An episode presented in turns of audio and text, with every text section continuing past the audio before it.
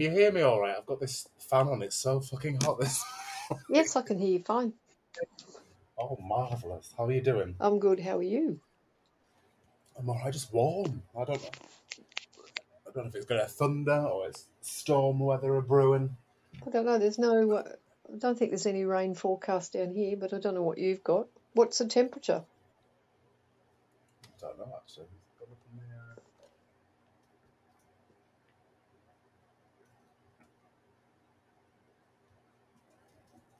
I think it's forecast about 23 here today. 17, so well, oh, I work colder than you. Shouldn't know then. 17. That's not hot, really, is it?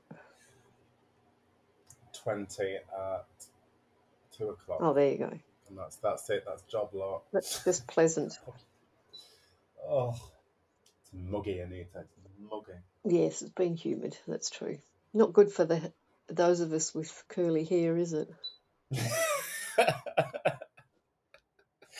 the old frizz. Eesh. That's me. Yep. There, there is no product on this earth that can control mine. Have you tried? Let me pr- pronounce it right. Cantu cream. Never heard of it. That sounds like it's for thrush or something. some yogurt ointment. Never heard of it. What is I- it?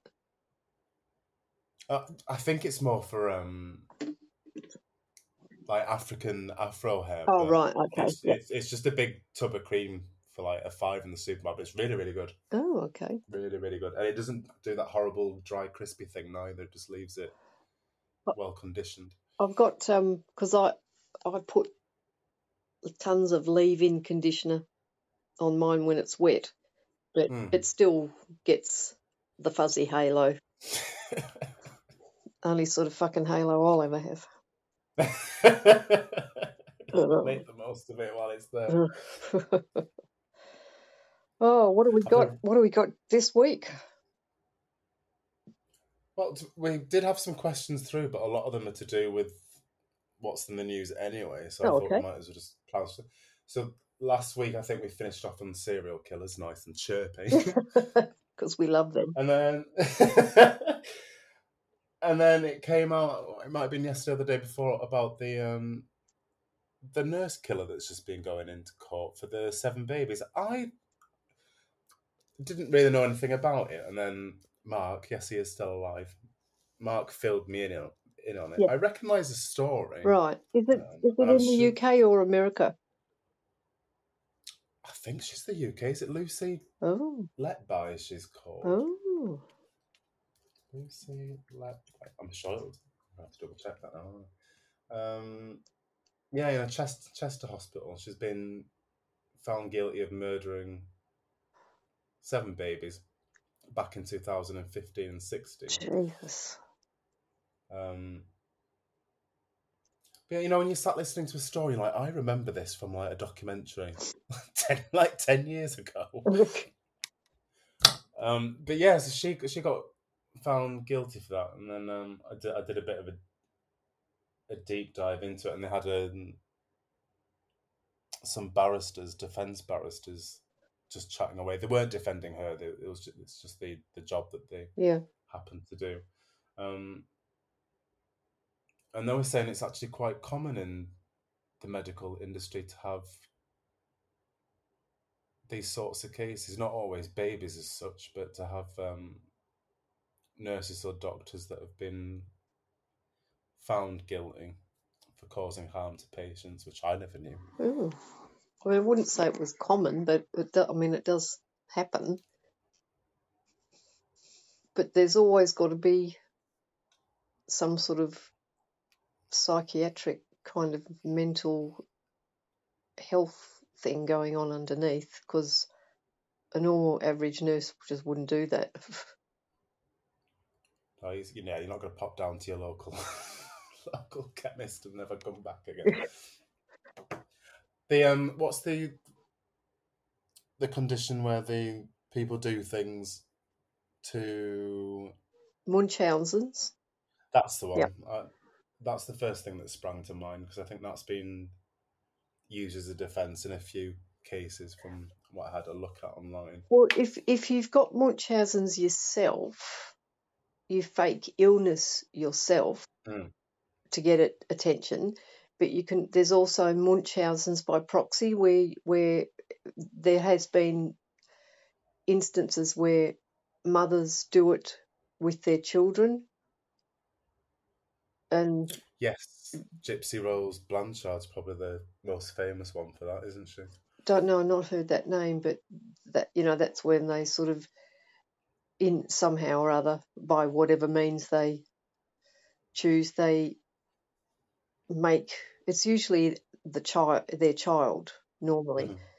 um, either do things that make them sick or fake stuff or whatever um, yeah that's mo- and that's and, and again it's uh, it's for attention. I don't know I don't know a lot about the psychology of it but yeah those two things. It's strange though, isn't it? I can not understand, but I can, can envisage the um, one where people do it to get sympathy or attention more easier than what I could. Yes yeah but to try and to do it to your child is just an, Yeah. another level of fuckery, really, isn't it? That's just hideous. You've got to be pretty deeply unhinged somewhere to do stuff like that, I think.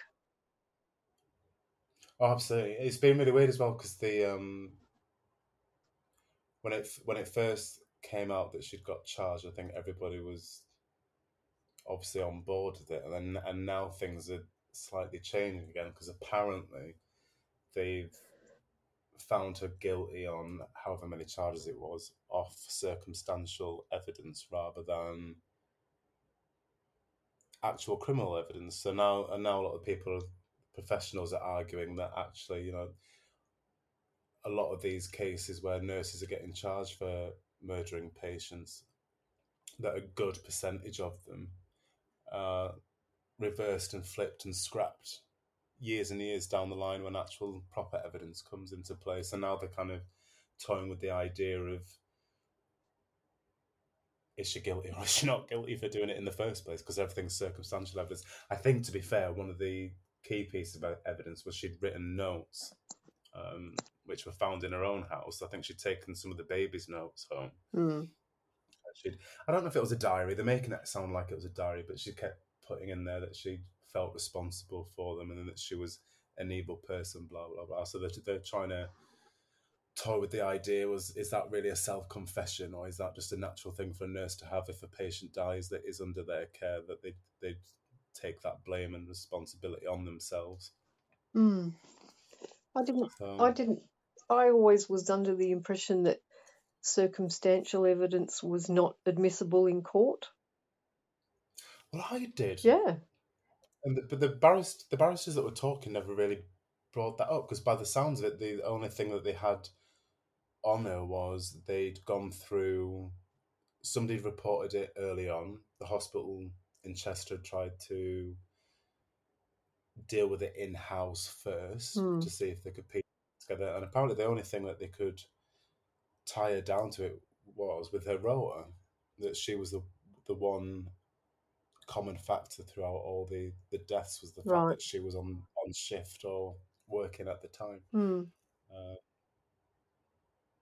But again, which if she, if she was not if she was not guilty, that'd be a bit of a shitty thing, really, just because you were working. But yeah, a bit rude. I was going to say that may or may not be sort of crucial evidence. Like it might just be a horrible coincidence. Or it might not. Like you know, if you look at it from from a neutral perspective, Mhm. it might be relevant, or it might just be a terrible coincidence. Who who knows? And has she been Well- like sentenced yet, or is that still to come? Yeah, well, it says convicted. I, th- I don't think they got her on all seven counts though. Mm. Um, the the barrister guy was saying that if it did go to a retrial for whatever reason, that they can never legally retrial on counts that have been found as not guilty. It's only Yeah, the ones yeah. that are guilty that can retrial. Yeah. Um, but well, I suppose we'll we'll see what happens with it. I mean, if she's guilty, then good riddance. See you later. But Yeah. interesting. It was, just I just found it peculiar how one day it was everybody's pitchforks and Hmm. after and not even 24 hours it was a bit of a oh actually maybe maybe it's um, circumstantial Interesting. evidence and it's not so yeah that's that's what the uk's got to offer offer. do you remember what was that old fella that used to that was a doctor Yes. he, Yes. was- he was killing everybody what was he called I can't remember. uh, Har- oh, Harold Shipman. that was the one Jesus, where did that come from? Um, You've been reading on him no, all. That's weird. That just came out of nowhere. Um, isn't memory a weird thing?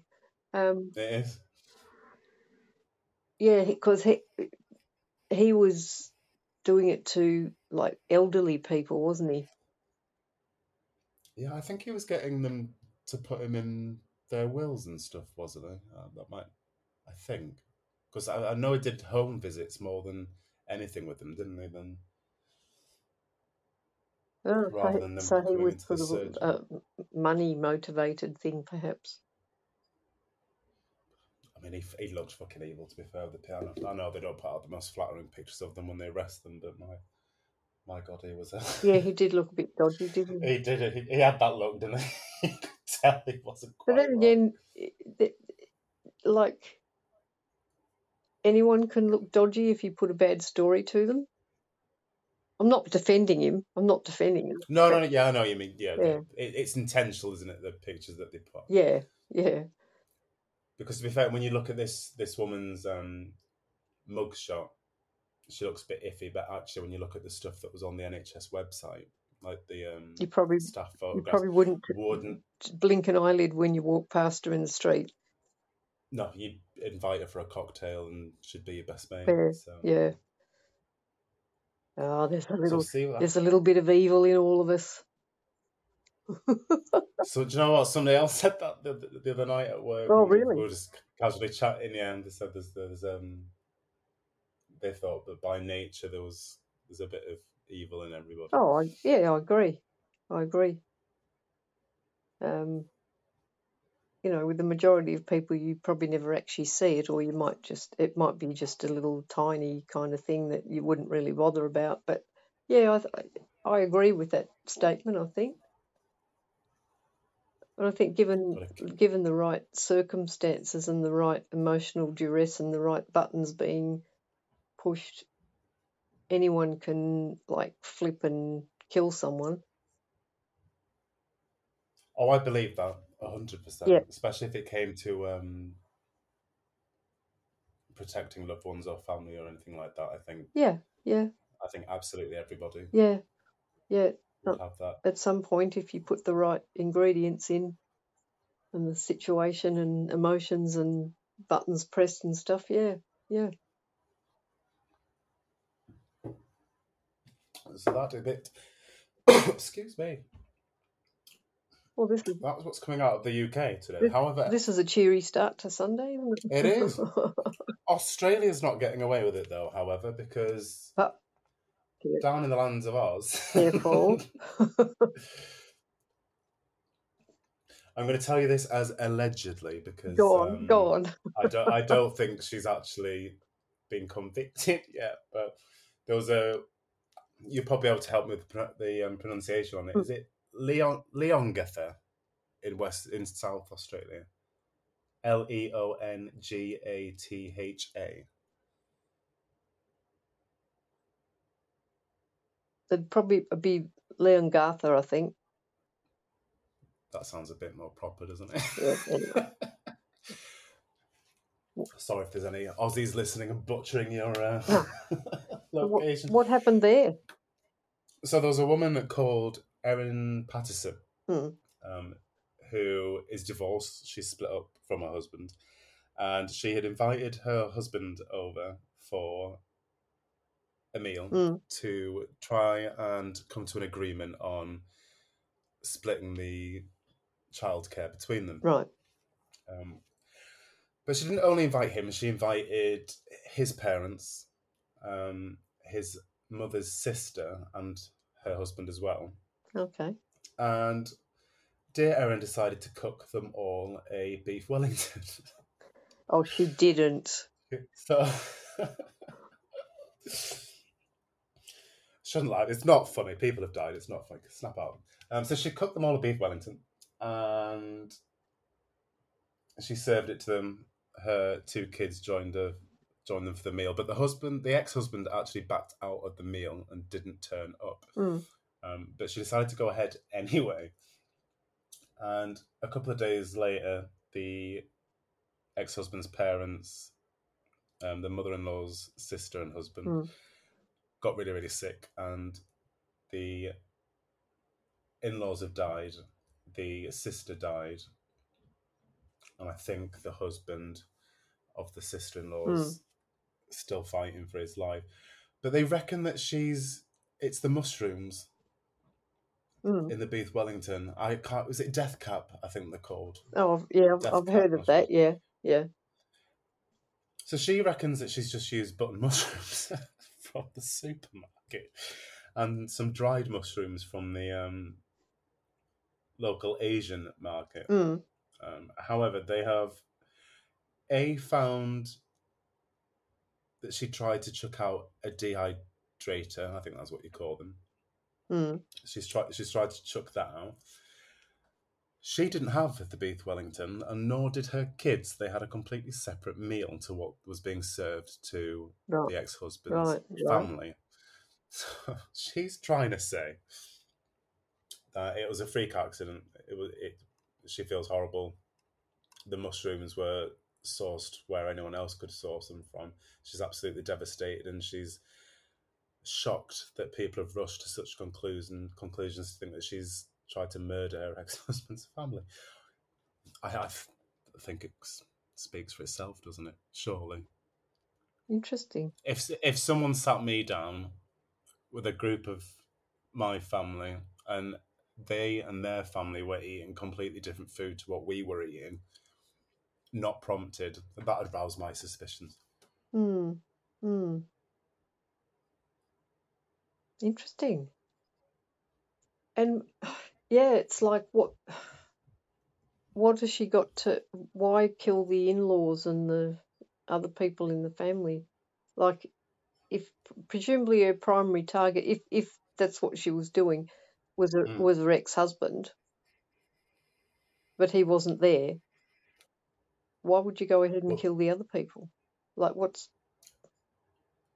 what would she get out of that? The that only thing that I can make logic out of that is they've not said when he pulled out.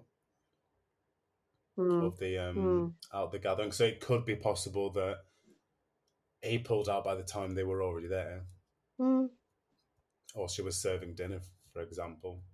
If he was intending to go up until the last minute and then something cropped up, maybe they've not actually said. Um, I just, I, th- but if if you've survived and your kids have survived and you've intentionally made a separate meal, I, I just can't see any other logical reason to do that. And can you assume that her motive was that she wanted sole custody of the children? Like or, That's the feeling that I had. I or is there something else? Because if it was just about custody why kill the in-laws and stuff? And the other people I guess it depends what kind of relationship she had had with them as well. Because it, to me, it reads that you she can't have had a good relationship with any of them Mm. if they felt that they all had to be there to discuss the kids. But if you'd if if you were going to like bump off your ex-husband so you got sole custody of the kids, your chances of getting away with it are much better if you only kill one person than five. Like to kill five people, True. you you've almost got no chance of like the more people you kill, the more likely you are to get found out. Yeah. Maybe I don't know. I'm just like playing devil's advocate, and it's just like, well, what's her motives? What was she wanting to get? What was she wanting to achieve? And would that be the best way to do it? Because yeah, you've got more of a chance of being caught if you try and kill five people, especially all the same way at the same time. Mm. I don't know. I don't know. Haven't heard about that, but that's weirdly interesting. Yes, I thought it was fascinating. It, Mm. it just popped up as I was googling the um the UK seven baby one, and I thought, oh, Australia's had a bit of a a bit of a time of it as well. Interesting. Um, but yeah, she she reckons that she's down at the bottom here in one of her um, statements. She'd reckon that she'd had some of it as well the next day, but she'd removed the mushrooms the day after because her kids didn't like them. I can't say I um I believe her. To be Mm. I don't know. We'll see what comes out of that one as well. But Interesting. Yeah. Yeah. don't fucking eat mushrooms from ex partners because you might end up. That's your takeaway lesson for today, people. that is a very women's because we said did, was it me and you that said last week that um Yeah. women go for like poisoning and stuff like that it, it does scream a very Yeah, because it female way of um because it's not violent and it's more sort of Mm. uh, slightly one step removed from the the situation rather than directly shooting or stabbing somebody, which is kind of direct contact and very violent, and it's very rare for women. S- stabbing, stabbing in the heat of the moment, yeah, maybe, but f- to do things like, oh, especially like to um, mutilate bodies after you've killed them is not something a, a woman yeah. Or it's very very very rare for a woman to do that. That's more of a male thing. There we go. i'm trying to find since we're talking about munchausen by proxy the film that run is what it's called. Have you got netflix? Yes. Yep. Have a little look at um, Run. I think it is based off um, the Gypsy Rose Blanchard thing, which was basically a, a mother that was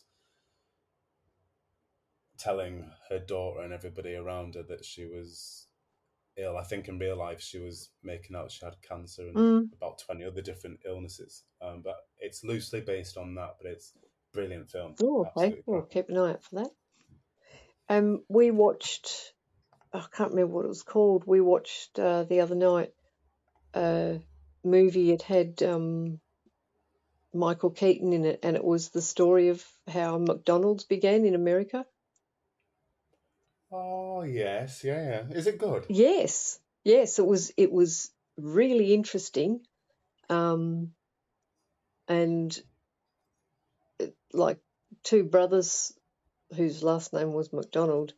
Um, they sort of started a single uh, takeaway place, as it were. Mm. Um, but it, then they then they they brought him in. Uh, Michael Keaton was his. I can't remember the the name of the person that he played. Anyway, they brought this other guy into the mix and started sort of doing a few more. Um, uh, what's the word? Branches, if you like. Um, and initially he signed this agreement and he wasn't getting very much money out of it so then he he teamed up with somebody else and who gave him the idea to buy the land and lease it to people Yes. and that's when everything really took off and then he started to get really um, rich from that and then basically he stiffed the original guys and went on to well you know we all know where mcdonald's has ended up now but um, so it sta- started in the 50s but it was yeah it was uh, it was interesting we we actually quite enjoyed it and I didn't realise the story was that complex with Yeah. what went on between all three of them, and um, yeah, very interesting. I'll give that a go. It's always been one of them that pops up and you just think, mm, do I don't bother with it? Yeah, yeah, it wasn't it wasn't overly, you know, it wasn't like three and a half hours or anything. So it was um, we we watched it after we popped out for dinner. So yeah, we, I quite enjoyed it, and I, I quite like Michael Keaton, so that wasn't, you know, you don't see him around that often, really, do you? Well, no, it seems pretty quiet these days. But uh, I could there was also, one of. mm, No, no, go on, you're right. I was just going to say the role that he played. I could also imagine Tom Hanks have could have done as equal equally good a Mm. job of it. But um, speaking of Tom Hanks, have you seen? I mean, I'm I'm sort of kind of neutral to him. I I think he's a decent guy, and you know, I like, I enjoy, yeah, I like his voice. I like watching him. I don't think there's anything really that I've seen him in that I've not enjoyed. yeah. Have you seen the one where he plays the pilot who landed that plane in the Hudson River? Sully, yes. Oh my God, that was great. I, I, I really oh, I enjoyed that. The um, and I only watched that because the uh, the book was like two pound in the works years ago. Yeah, yeah, Sod it, we'll do it. But he did an incredible job. yeah. That was Really, that was really really good. good. Yeah, I think the real pilot as well had um, made a few comments about how good he'd portrayed. it. yes, yeah. Apparently, Um, I don't remember when was that. Was it in the eighties when that happened, or was it not that old? I'm not sure. I'm not sure. Let me have a look.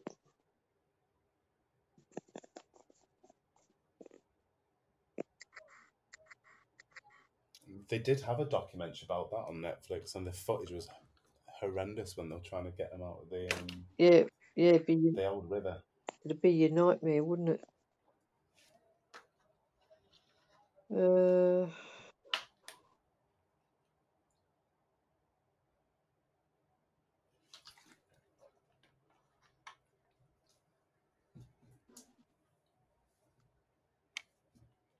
let's have a look.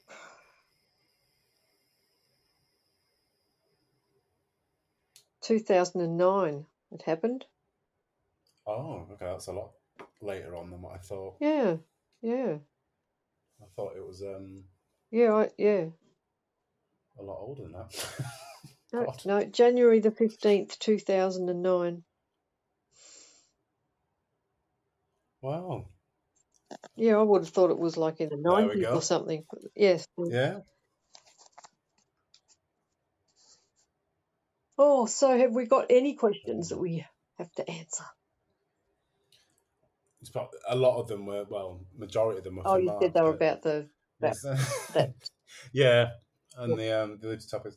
Um, the other one that got mentioned was the Hawaii Hawaiian fires, Mm, um, which was interesting actually because I did, made a flying comment to the other half that wouldn't it be um, a turn of events Mm. if it turned out that it was deliberate from the elites trying to get rid of the people down at the bottom for the land because I, I think that had been um, rumors for years and years and years that the um, the government and that was trying to buy some of the native land off the um, Hawaiians on the island, Mm. and then Anita, and then and then, yeah, as with everything else, stuff started popping up. Um, so I'm gonna I'm gonna try and get it in the um, the right order and see what you think of it. mm, Um, so the, the first thing that people had picked up again, we've said it before with the news. The news always put one thing out and then Yep. they slip up. Um, the one of the governors was on. Was it? It might have been aired on Sky Australia. Actually, I do like them. I watch them quite a lot. Sky Australia, they're cracking presenters.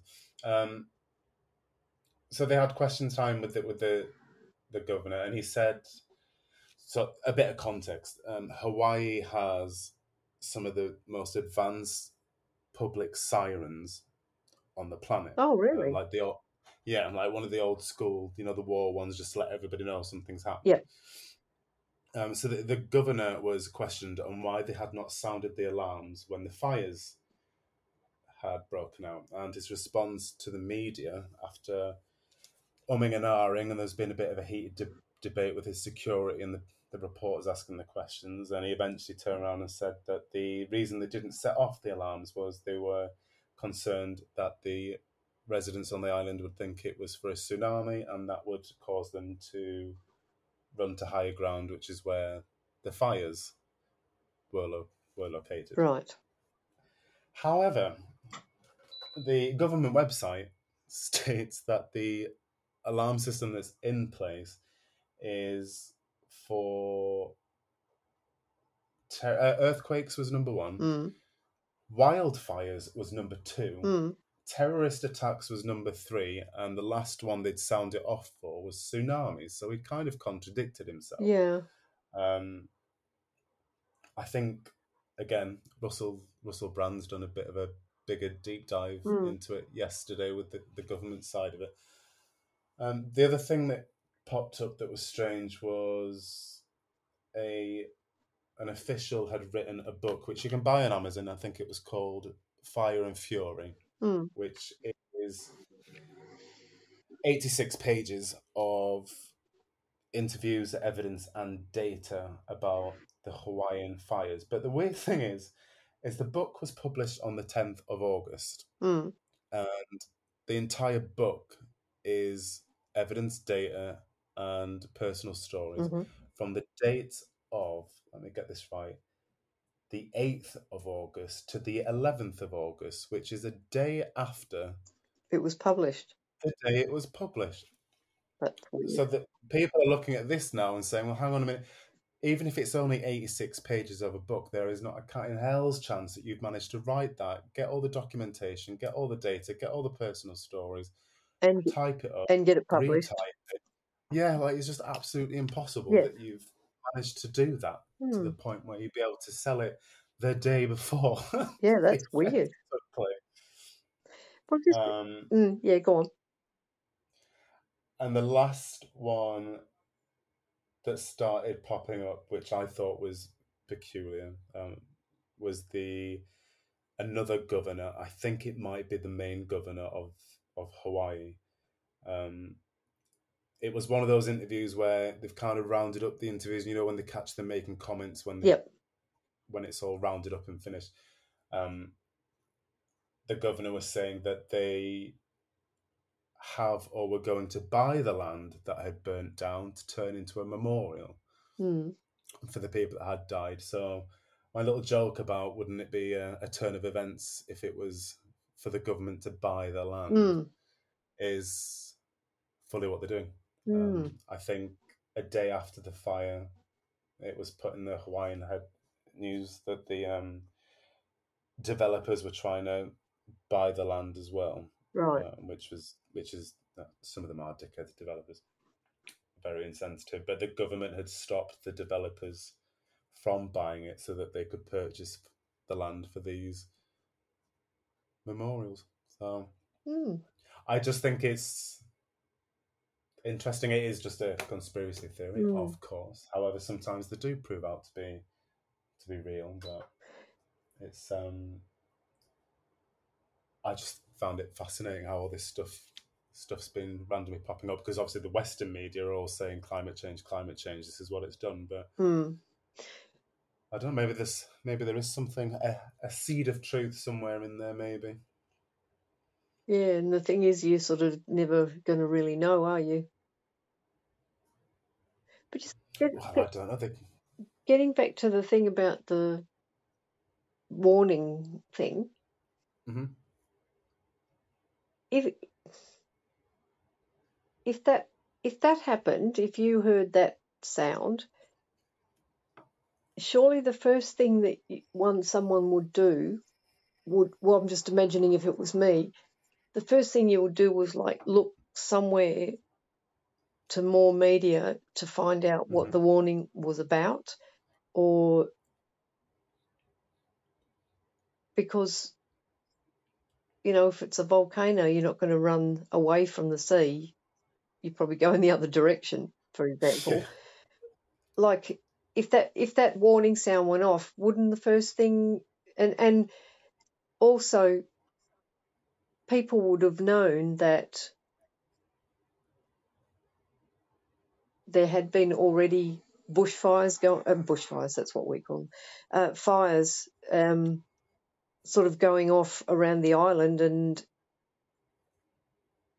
I was just thinking about what you said about the governor why he said he didn't put that Mhm. oh no that all just seems a bit weird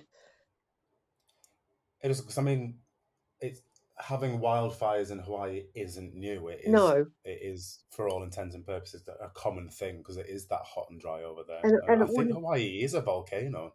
well yeah it is it? It is a. Yeah, it is. But you couldn't you couldn't just not do something and assume that every person would do the same thing and go in the same direction. Do, do you know what I'm saying? Yeah, Like, not when from what- everyone's trained that those alarm that alarm is for five or six different, Different things. things, yeah. Yeah. Like wouldn't you want to know what it was before you chose which way you'd go? And you couldn't guarantee that everybody would go in the same direction if they didn't know what it was either. That's just a bit, that's just No, that's yeah. just all a bit strange. But I, th- I think by the sounds of it, and I, I know the, the death toll's quite high now. I think, but I think a lot of people have did did go back into the into the homes. I think they were told to go back in the homes. I'll have to double check that one, but I'm sure one of the um, announcements was to um, to stay put, and a lot of people have been found found in the homes. Mm, Um, but yeah, no, I'd, I'd agree with you. If, if we had sirens like that over here, regardless of what they're for, I think that your first instinct. I mean, I don't know how modern Hawaii is. I've never been, but I personally pick up the mobile phone and just see what's been posted about first, like news and yeah, yeah. social media, just to get a rough idea. see what the, the alarm's for and then kind of act accordingly rather than not know and every you couldn't you couldn't predict that everybody would all go in one like you couldn't you couldn't be assured that if you did it to herd people in one direction that hmm. N- not everybody would go the same way oh that's what yeah that's a bit weird. bit odd, isn't it? yeah very strange The book got me. I just don't know how that fella did all that in the in a book the day before. What he'd written about, very peculiar. mm, that's yes that that that's questionable as well. Very strange. Have a, there you go. Everyone go out and buy Fire and Fury and Mm. see what you make of that one. uh, the other one people wanted a couple of questions on was the Britney Spears thing. I don't really follow her, to be honest. Me She's neither. Been my cup of tea. I know she's getting divorced, isn't she? Again, You know more than me. yeah, getting divorced. Um, I, d- I didn't read too much into it. I don't really care, to be honest. Um, No. but apparently he'd accused her of cheating. He's a rather good looking guy. Probably says probably game will come out at some point over the next. Oh, dear. um, yeah, I, I just think the woman's a mess, and I don't think that's her fault. I did watch that um, documentary they did. Was it Britney versus Spears? Spears because her dad's a fucking lunatic. yeah, yeah. I know she's had like that that issue. All the stuff around how her father's been has been going on for years, and she's Yeah. only recently gotten out from under it, sort of thing. That's my understanding. But yeah, I kind of feel. Yeah, I I think they've had her bad on- for her in a way, but Absolutely. I think they've had her pumped up on drugs and lithium, and lithium, as far as I'm aware, turn your brain to mush anyway for mm, that long. Um, but yeah, so I've not really got too much to say. I don't don't follow her. Don't listen to her music. no, uh, me neither. But yeah, sorry, Britney. Yeah. Yeah, she's getting divorced. Oh, okay. That must Hey. that must be about number three at least, isn't it? I don't know. They're all they're all terrible. I don't know how they how they work through so many husbands and wives unless unless ah. It's not it's not normal for like average day public, is it? Like how many people do you know that you can say, oh, in the last five years they've been married and divorced three times? Mm. I I do know a couple of people that are on their third marriage, hmm and yeah, I just wonder, I just wonder how they find time to do all that. well, I mean, she's not put an album out for how how long? Ten years or something. oh, that's true. So Yeah. she's she's she's had plenty of time.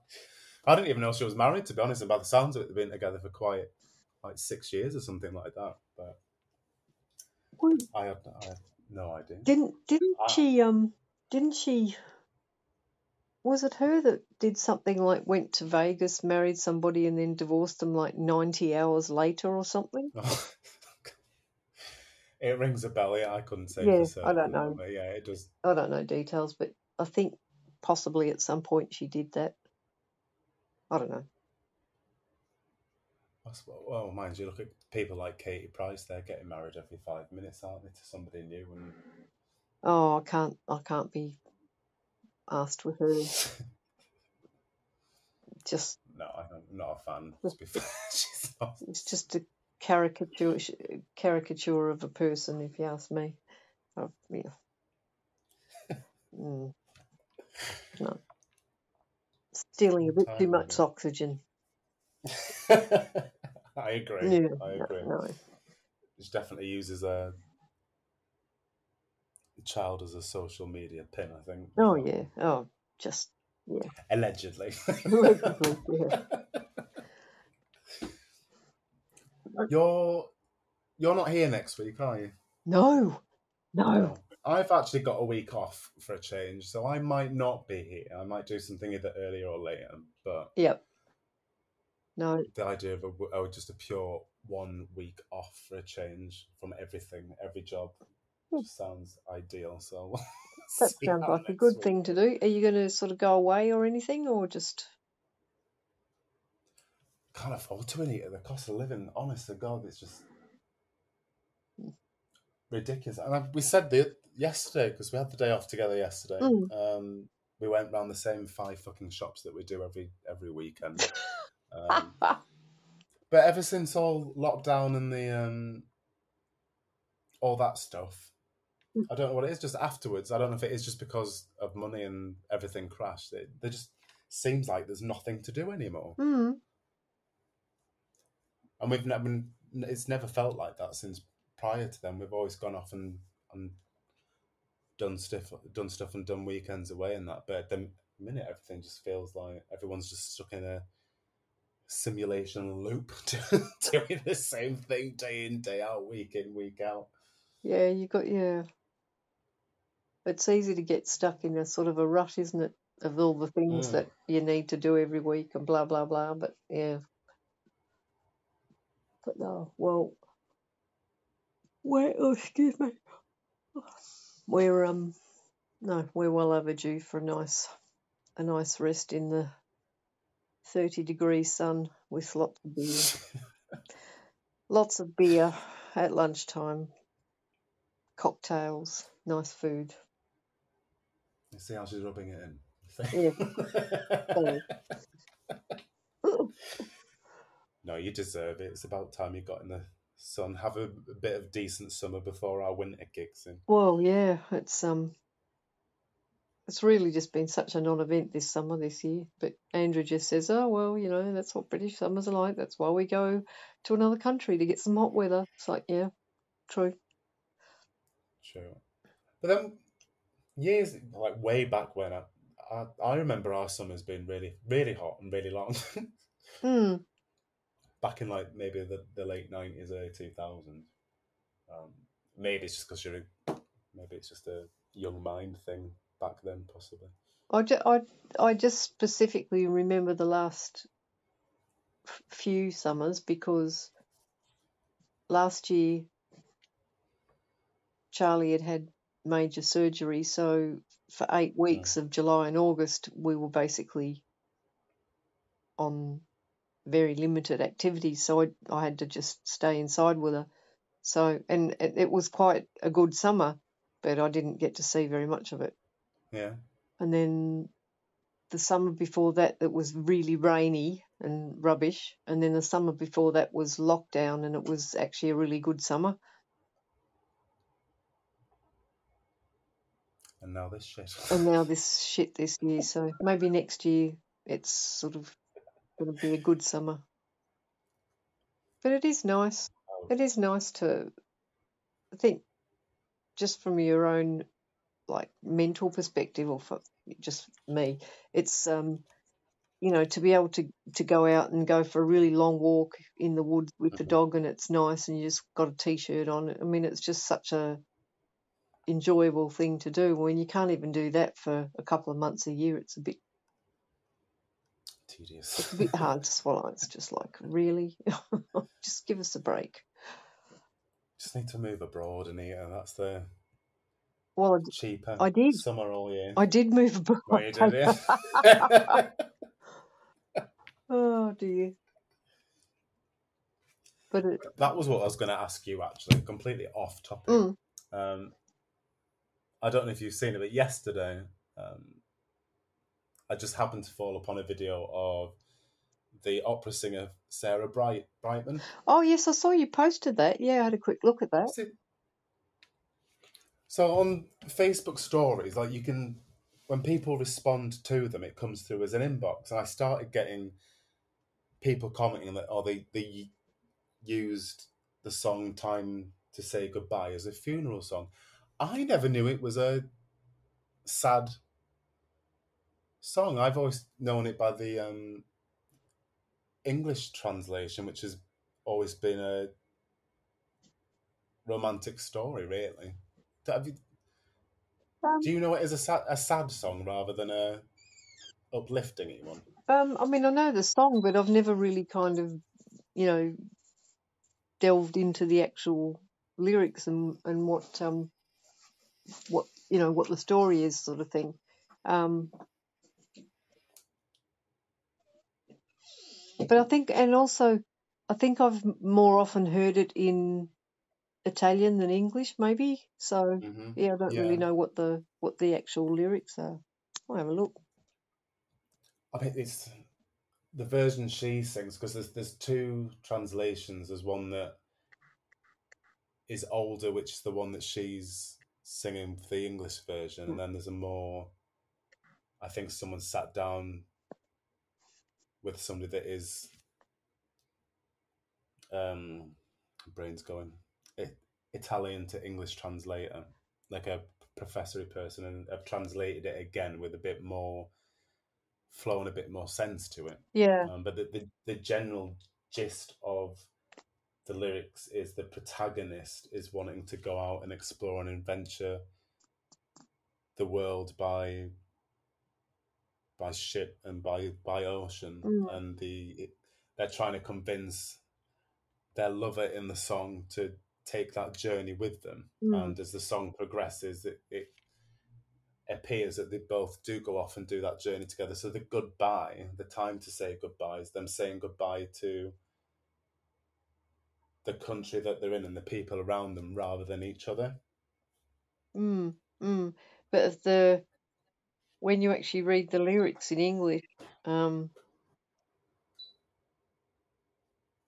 yeah, it's sort of Are you having a look at it now? yeah, yeah, yeah. Because like I said, Yeah. I, like I've I've more often heard it in Italian than English, and I don't actually know what the actual, you know, the guts of the song's about. But it's actually, yeah, I would actually say that it's ambiguous that it could literally be either story. Either or, yeah. Um, After we finish this, I'll send you the um, the more modern translation. It's got a bit more because that one that you're probably reading, I found it to be quite contradictory in places. yeah, yeah, quite ambiguous. It, it didn't. It, yeah, you can tell it's a translation rather than that's how it was exactly written. Whereas the other one's got a bit more flow and context. Right, right. But yeah, I'd I'd no idea people were using it for for funerals and Well, I suppose the title sort of the title suggests it could be used as a, as a funeral uh, at a funeral, doesn't it? Yeah, and I don't know how they got that title from it either, because the original Italian version, when you translate it, I think it's either I will sail with you or I will go with you. It's not actually time to say Oh, goodbye. okay. Oh, interesting. So I don't know how they, they landed on um, Huh. time to say goodbye. Dead fascinating when you start reading into these things with with um, song titles. Well, yeah, I just thought it was. I found it really peculiar that everyone thought it was a really sad song as well. Well, I've been thinking didn't it's think a it happy song for the last. Oh. Interesting. But yeah, no, it- she does a very good job for her age. I think she's in her early sixties now. I think. Yeah, because I mean, I, I wasn't sort of a, a huge fan of her voice. You know, when she first sort of became Mhm. well known. Um, I mean, that's it's not because I don't like, uh, you know, opera, opera or operatic styles of things, sort of, because she's got quite a classical kind of trained voice, I think. Yeah, I think yeah, But that's fair. but um, it's interesting too how like if you compare people's voices, you know, who were sort of singers, how they are when they're young, and if they have like a long uh, career, and how your voice changes as you Mm. get older. It's interesting because you can't you can't keep singing what you how and what you did in your twenties when you're in your sixties. Generally, Oh, yeah, absolutely. I thought I thought her voice back then when she was famous with I can't, I can't remember his last name, Andre Bocelli. Bocelli. Yep.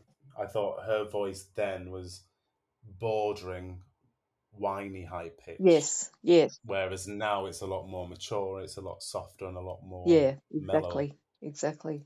Uh, generally, you can't hit as high notes as you did when you were in your twenties. Well, it's the same with people like I think who do we listen to that's changed voice has changed. Cher's has changed quite a lot. I think I know she uses a lot of um, electronically stuff Yeah. on top, doesn't she? I think that's her thing. Celine Dion, I listen to her quite a lot. She's her voice is a lot deeper than what it used to be. I can't Back when she stand her was. voice. I can't stand her Can you not? No. I, Are you one of them that find her really nasally? oh, just no, no, no. Oh no, she's like in my top three. Hard no, no. oh, Anita. Does that mean our friendship's over? no, it's fine. It's fine. You can have that one. well, I, I don't make you like Bono, do I? what about his voice? Have you noticed a change in his oh, voice? Oh yeah, over the years? definitely. Yeah, Yeah. yeah. Oh, absolutely. I mean, he's been singing since he was sixteen, and he's sixty-three. So yeah, yeah. Um, I, t- I tell you, I I really, really, I mean, I like her music as well, mostly, but I really admire the different avenues that Lady Gaga's gone down with her singing. hmm Did you do you remember that the thing where um it was the first time I think that I really saw her sing in a classical fashion where she sang um the sound of music at the Oscar or the Yeah. whatever award thing. I just that just mesmerized me. I just thought, "Fuck, lady, you have got something else as well." And then all the stuff she did with Tony Bennett, extraordinary jazz stuff. She stuck to that as well. She's just put tour dates out for jazz sessions live again. Wow. So she's she's kept up with that. Did you see the? So after she'd done the Sound of Music tribute, Mm. um, the West End cast of Sound of Music the musical did a video back to her. So they did the a brief breakdown of the Sound of Music play, but they just used Lady Gaga song. Yeah. Oh wow. Have you ever, That sounds if you've not watched it, I'll send you. It's brilliant. Yeah, that sounds interesting. Yeah. really, really good. But yeah, she's she's brilliant. Yeah. Absolutely brilliant. I think it's it's actually the fifteenth year anniversary of her first album. Actually, this, Oh really? this week, yeah, which is sickening. So I remember when it first popped on the shelves, and everybody was like, "Who the fuck's this weirdo?" the next minute, she blew up into uh, one of the biggest artists going around at the time. Yeah, yeah. Um, what I think the first song of hers that I sort of remember was Poker Face. Mm. Um,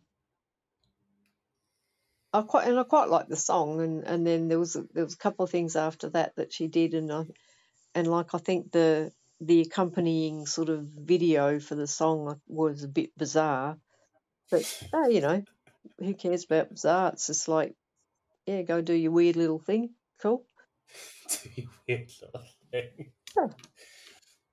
Well, So- well, Uh, she did a lot. I'll never forget when um, they were, I don't know when they were doing a lot of the um, performances of her first album live, and there was a lot of rumors going around she was a hermaphrodite. oh, yeah, So all the interviewers for the next year were asking her if she had a had a penis. she started wearing strap-ons on stage, so it was just poking out underneath her skirt, Love it. so that it was love it. fueling the uh, the gossip a little bit more. That's that's that's the correct response. Mm, yeah, she never answered yes, Yes or no, no, in any no, of the any of the interviews. She just kept wearing wearing this strap on on every uh, performance that she did. I love that. Yeah, that's cool. That's the way to deal with crap like that. Or she could have gone one step further and just like wore it on her head. yeah.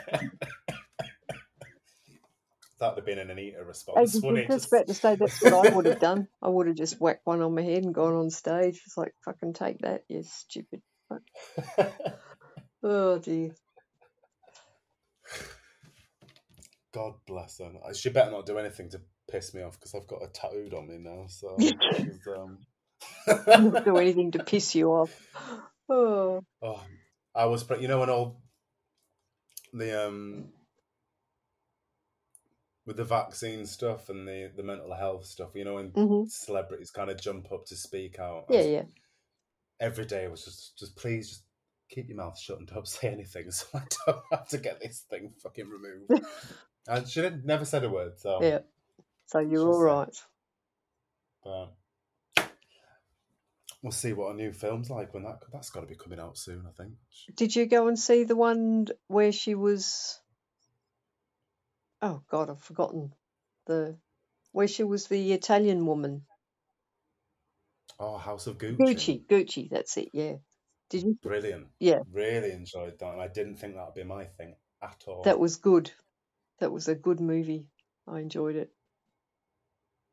I think that was a that. I know. I know it happened to be alive, but the um, the book on that was quite good as well. Mhm. That they took the script from. Oh right. Yeah, that would be a good read.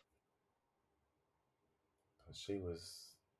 I don't know. I can't remember what the woman's name was now. I don't know if she was. I know she set out to kill him or whatnot, but I did feel quite sorry for her Mm, by the end of it. yeah, yeah.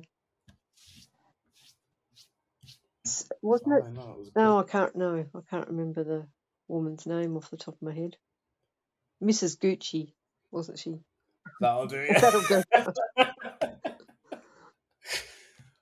I'm gonna have to go. That's gonna wind me up now. Gucci. Because I was going to say Stephanie, and I thought, no, no, that's Lady Gaga's real name. So that's yeah, that's not it. So that's why I didn't say it. Where are we? Where's she gone?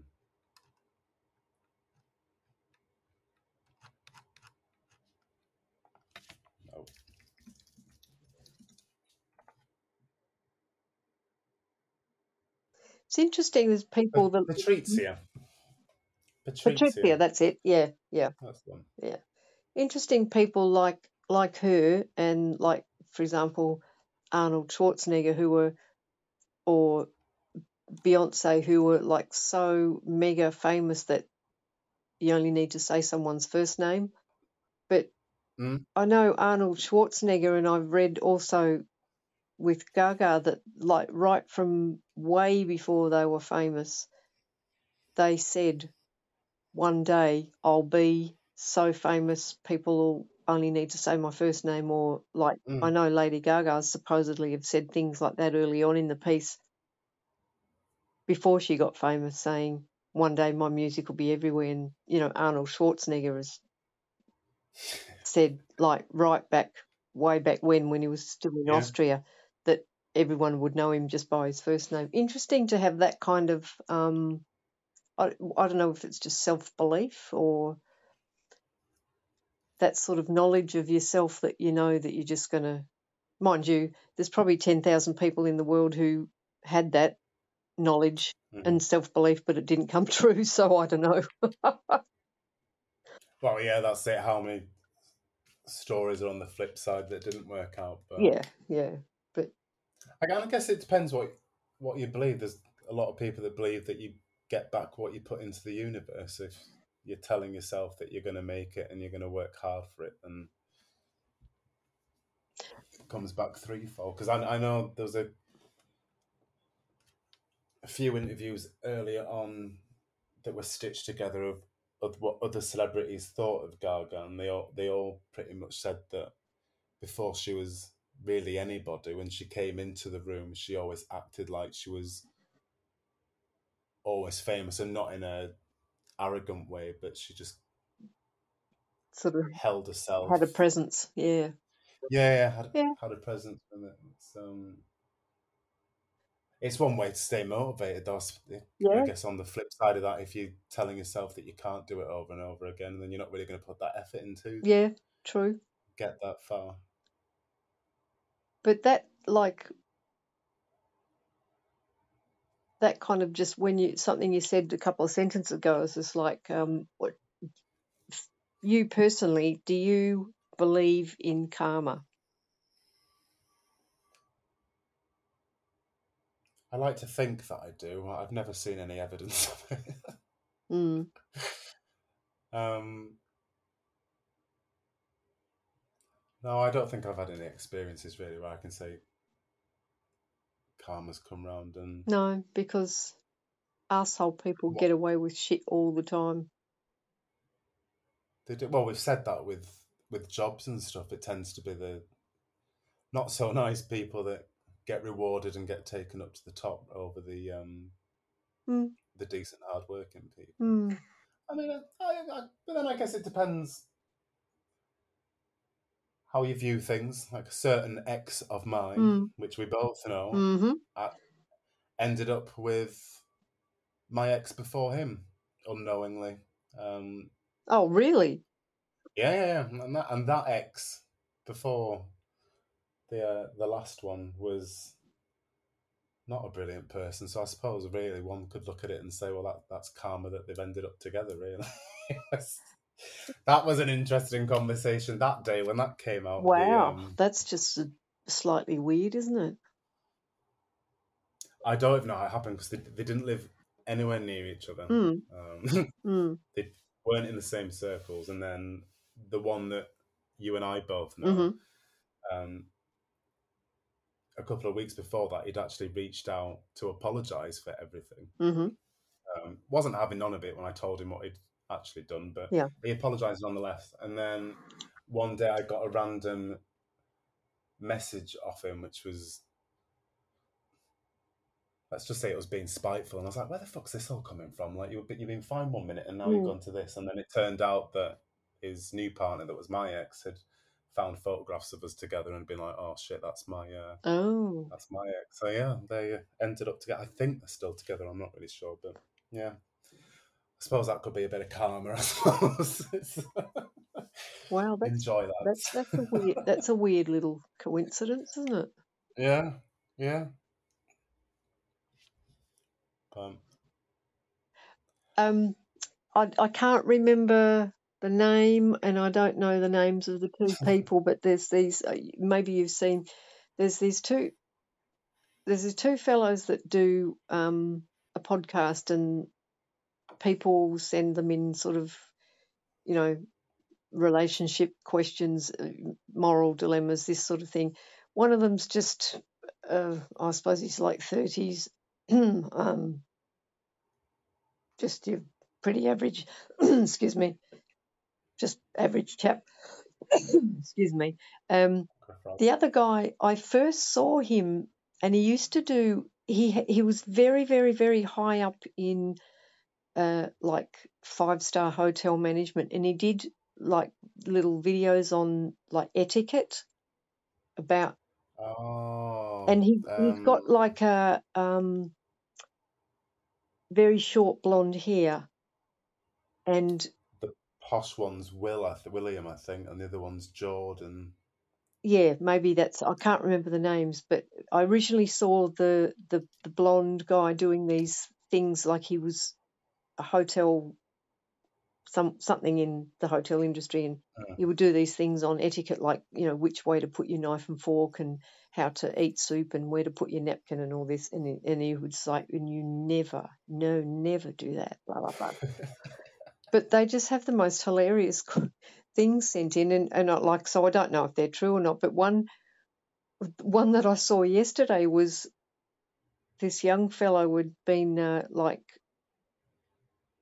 on some gay dating thing and had made contact with some fellow. And anyway, long story short, he found out that the fellow was his father. hey, Yeah, who was downstairs no. on his computer sitting next to his wife. And the and the son was upstairs in his bedroom on his computer, and they were they've been Oh, exchanging no. messages. And then when they exchanged pictures, I don't know, like, uh, is that true or not? I've got no idea. But but uh, I mean, do you know what? It probably would happen because for some, well, I don't know why. Well, some of them do it because they don't want to be identified because they're not out of the closet. yep, But yep, yep. on that app, I'd probably say a good ninety percent of the people on the profile pictures that they put on is literally just the torso. There's no head, and people are really, Oh, really? really, yeah, they do not like sending face photographs first. It always seems to be the last. You get the torso first on the profile, and then it's the dick And then the dick and pic, then yeah, and then the face, yeah. and then you get the and then they get the face last. then you get the face. You know, just impressed with everything else first before you send the mugshot over. Oh God. Um, so- did you see the um the dildo one of theirs? Yes, that yes. Yeah, that yeah. Things like that kind of make me wonder if any of those things are actually real stories because they seem a bit too far fetched sometimes.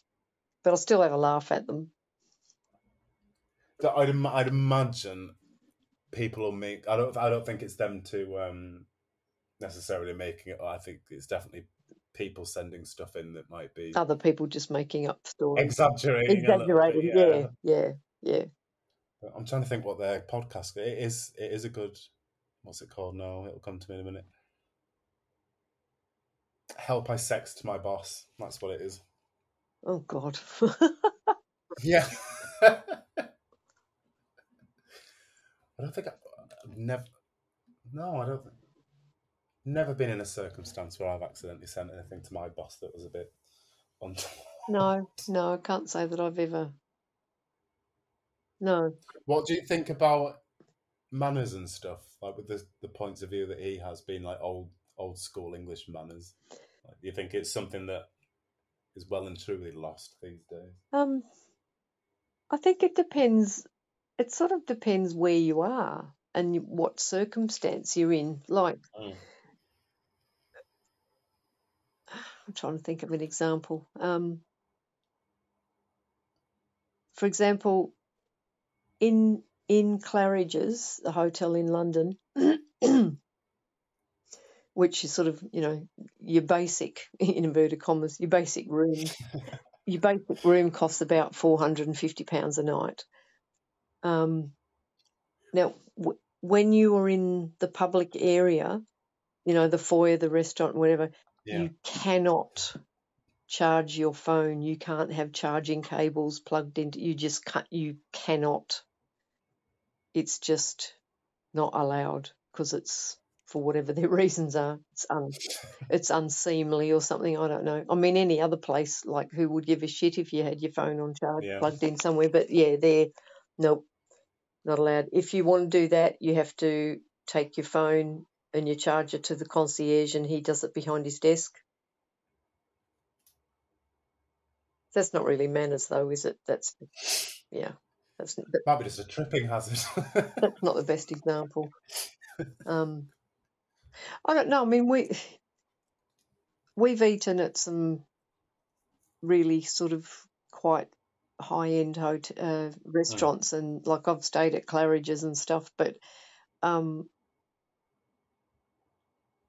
I think things are even at high end places, dining restaurants and stuff like that. I think it's things are just generally not quite so rigid and more relaxed now. Yeah. Yeah. But I, I'm, a, I'm, I'm, a, I'm, I'm very much a stickler for manners in your everyday life. Just the little things. Yeah, like Please, please, and thank you on opening doors for people. yes, exactly, and it's such Yeah. it's the most basic thing, isn't it? But if you if you open a door for somebody and they don't say thank you, what do you think? What how do you react? I normally shout you're welcome. But that's really what I do too. Which really says fuck you, doesn't it? Yeah, that's exactly what I do.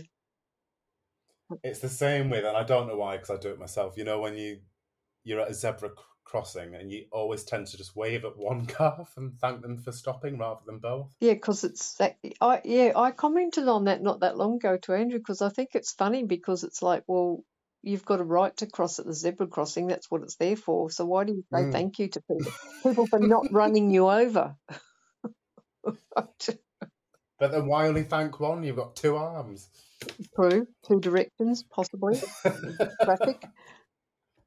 It's it's like this funny thing of um I remember when uh, before I moved here, but when my sister was living here and we were driving uh, around where she lived and she she commented on you know that thing where one car stops because there's cars on their side and then you go past because you've got sort of right of way but you always have to put the finger up or the like she says you always have to just do the nod and put the finger up just to say like the thank you for stopping even though it's the Yeah. rule that's the road rules that you do stop but you're forever doing that aren't you Constantly. yeah All the time. it's a funny I mean, when I, I don't, I don't drive, but the other half always do. it's a funny But yeah, thing Thanking people for sticking to the highway. yeah exactly exactly Thank you for not running me over today. Yeah, but it's. I mean, it's a, a. A lot would say it's a very English thing, isn't it? Because in this country,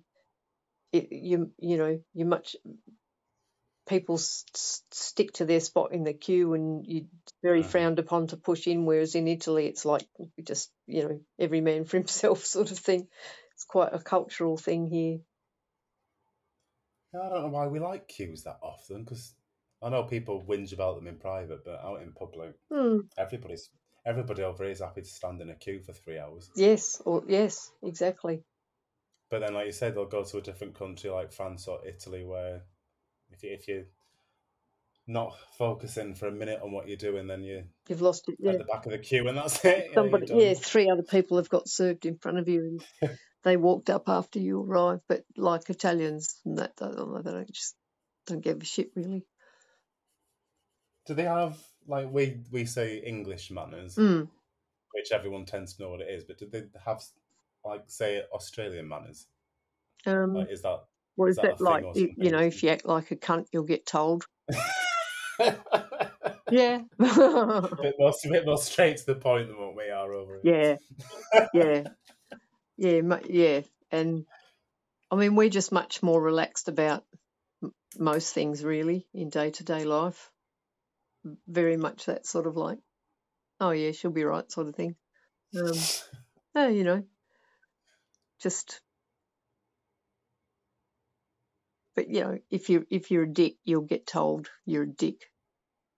So I think that's reasonable. bit, bit more community based though. That's the impression that I get. Yeah, yeah, Rather than I think British people are very um what's the word? I want to say independent, but it's probably not the right one. But they it's not often when British people get together as a community, it tends to be through negative things or experiences rather than everyone working together as a tight knit community. yeah, yeah, Like maybe. countries.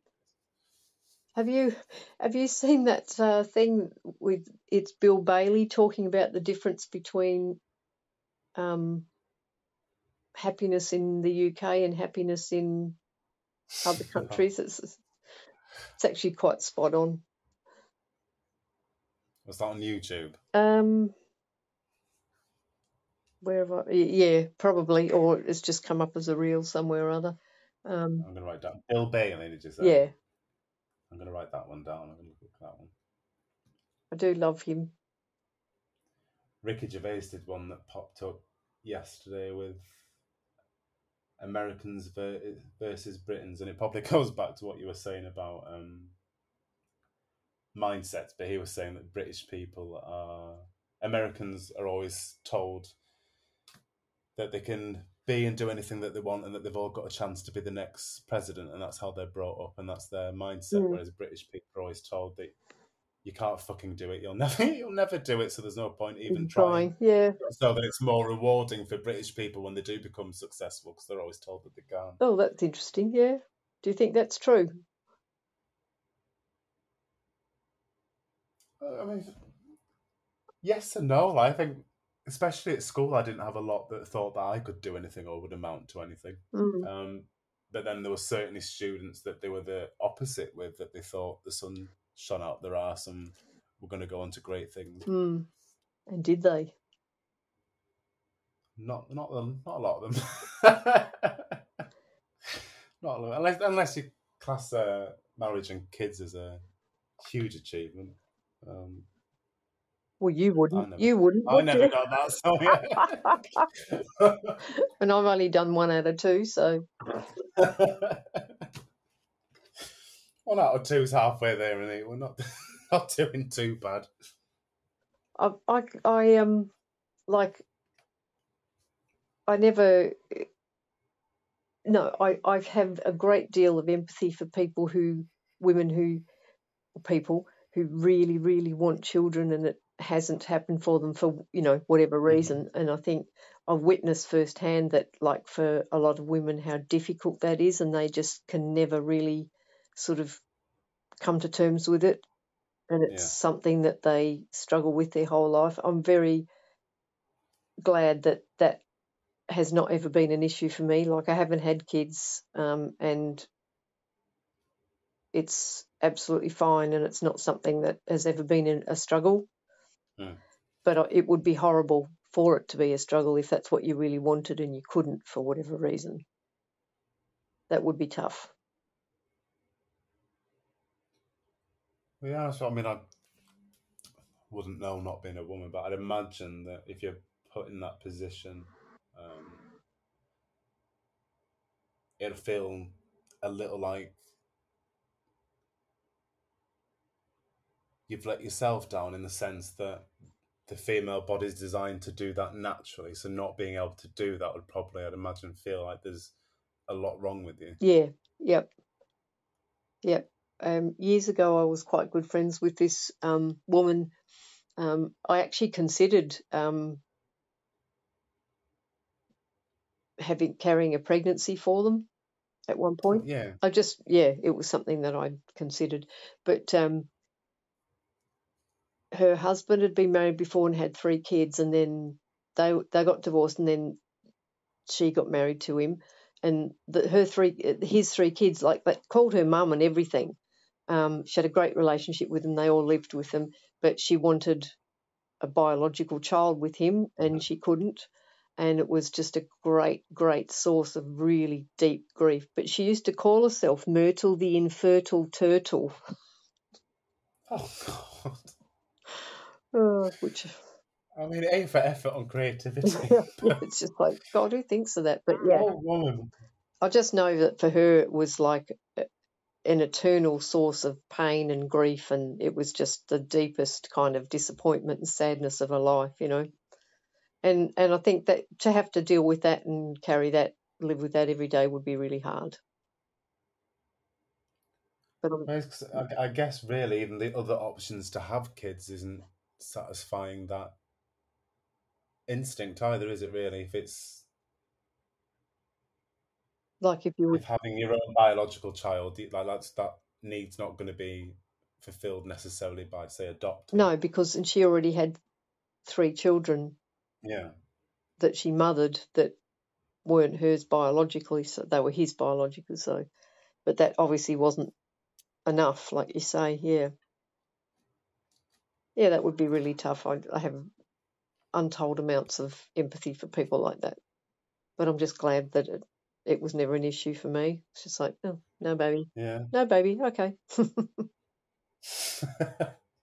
Got the dogs, darling. it's probably the better option anyway, having having pets than kids. My God. well, I would, well, although I, in some ways, not to the same degree, but like having, like with us, you know, there's us and our dog, and that's our little family, really. Yeah. And in the in the respect that everything we do is we have to consider the dog first. Yeah. Um, it's kind of got that element of like what it's like to have a child because same thing when you have a child you always consider them first everything you do Well, it's especially like like with you going on holiday. I'd imagine the first thing was who's looking after the dogs. yeah well uh, when i'm actually trying to book something i've got to juggle three things and they've all got to come together it's got to be the booking and the flight andrew being able to get the time off work and Mm. the lady who she stays with is is able to actually have her and if one of those three things doesn't work well then obviously it just doesn't happen. So yeah i've got Yeah. to pull all that stuff together but yeah usually figure it out one way or the other. But we are lucky because the lady that she stays with has two dogs and she loves her dogs. They're like her besties. Um, and she loves her she loves staying she loves being at her house like she doesn't look backwards when we drop her off. So we know that she's happy and you know she's not fretting for Mm. us so that's yeah good. We're very lucky I wonder if they do like dog holidays. You know? well often often i mean a couple of times we've been places stayed places in, in the uk that are like dog friendly but it's usually like you get the crappiest accommodation and the all the crappy linen and the crappy towels and that that because your dog's going to shed hair everywhere like ours does and yeah so and then you pay more because they have to clean more afterwards so but yeah but we That might be a business idea. We can set up a, dog friendly a thing. dog dog cruise. dog cruise? Oh god can you imagine? Well we were all sitting together last night and uh, and uh, andrew was going oh why don't we try and smuggle her on the plane? And like just being silly not obviously thing. And i said oh god can you imagine what it would be like? Like um because as soon as we all sit down together as a family um she starts in like then she gets into her protection Yeah. her territorial protection mode, which is you know what she's bred for. Um, like if we sit down at a table or in a cafe or a pub, as soon as we all sit down, then she starts barking and growling at anyone who comes close because because it's like I protect my family. This is actually our little space now, so you keep away. Yeah. she- yeah, but she'd be a fucking nightmare on a plane. It'd be hilarious. And like she'd need her own seat because she's 35 kilos. Imagine her sitting up with a seatbelt on. Do you know what? It's probably been done with. Um, Oh, sure. was- oh, no, it wasn't a dog. It was a, a cat. I think I don't know how it got on board, but there was one video going around with um, a cat sat in the seat on an aeroplane. Oh God. I mean, I know. You, you, you, I only sort of seem to see it in America and that, but they, they people take their service dogs on planes and stuff. I think, don't they? Yeah, they do. Do you know? I've never ever seen that on a plane. Well, I've never Not seen it. here. I've never seen it in all the all the parts of the world that I've flown in, but I've sort of seen videos and stuff. And Well, I suppose they'd have to, wouldn't they? If they needed like they needed to go to the loo mid-flight. Mm. No, I suppose they got the attendants though to. But then would they be able, they won't be able to find the button to press for? they wouldn't. They wouldn't know, would they? Oh. imagine if you if you I don't know. if your dog needed a shit mid-flight and it was just like, well, you'd have to you'd have to use the vomit bag to pick it up, and like my dog's very fussy where she goes, so She wouldn't be just doing it anyway. oh dear. What time are we on? Nine forty-seven. We've done. Yep, we're just coming up to An hour and twenty-five. uh, yeah, 85 minutes, which seems to be our average these days, doesn't it? It, we had a bit of a stint of sticking to an hour, and then I think the last three or four have been uh, Ah, yeah. not too bad. It just takes a bit longer to upload, but it's not. Well, I've It's just, I mean, I've like Sunday is my kind of rest day, so it's it's not like I've got tons to do on Sundays generally, so I don't mind. We're not eating into the day. We're all right. No, I think I'm just going back to bed after this for a couple more hours, and That- that sounds like a plan. Yes, well, I'll have, right, speaking then, of the darling, dog, you yes, I'll have to go feed her because she'll be hungry. have a brilliant holiday. Oh. God, yeah, just can't. Only two more days. Like I've got one class to teach tomorrow. Andrew's working today and tomorrow, and that's it. I'm packed. Done. I'm packed. Some, He's not. obviously. Oh, and, and he's got. You've been packed for like the last month, though. You've been Yes, I have. ready for it. Yes, I did start a month ago. And anyone who who does, who thinks that's stupid, finger up to you. I don't care. I like packing. Oh dear. So we get back on Saturday the second. So we'll speak with you the next morning. You will, and if I'm here next week, if you're listening, then I'm here, and if not, then I'm having a marvelous Yeah, you- time doing sweet bugger rolls. Yeah, it, yeah, it won't hurt you to have a, a, a week off everything. I think that's a good idea. Why don't you come to Ibiza with us? I don't think I'd hack. It. I know you're not going to the party stuff. No. I just don't think I'd be able to hack it. Are we going to the old farts part? You'll end up getting into some antics over there, though. Guarantee it. You're going to come back with some stories. oh, maybe. Who knows? Who knows? But it's uh, it's just a thing of some, you know.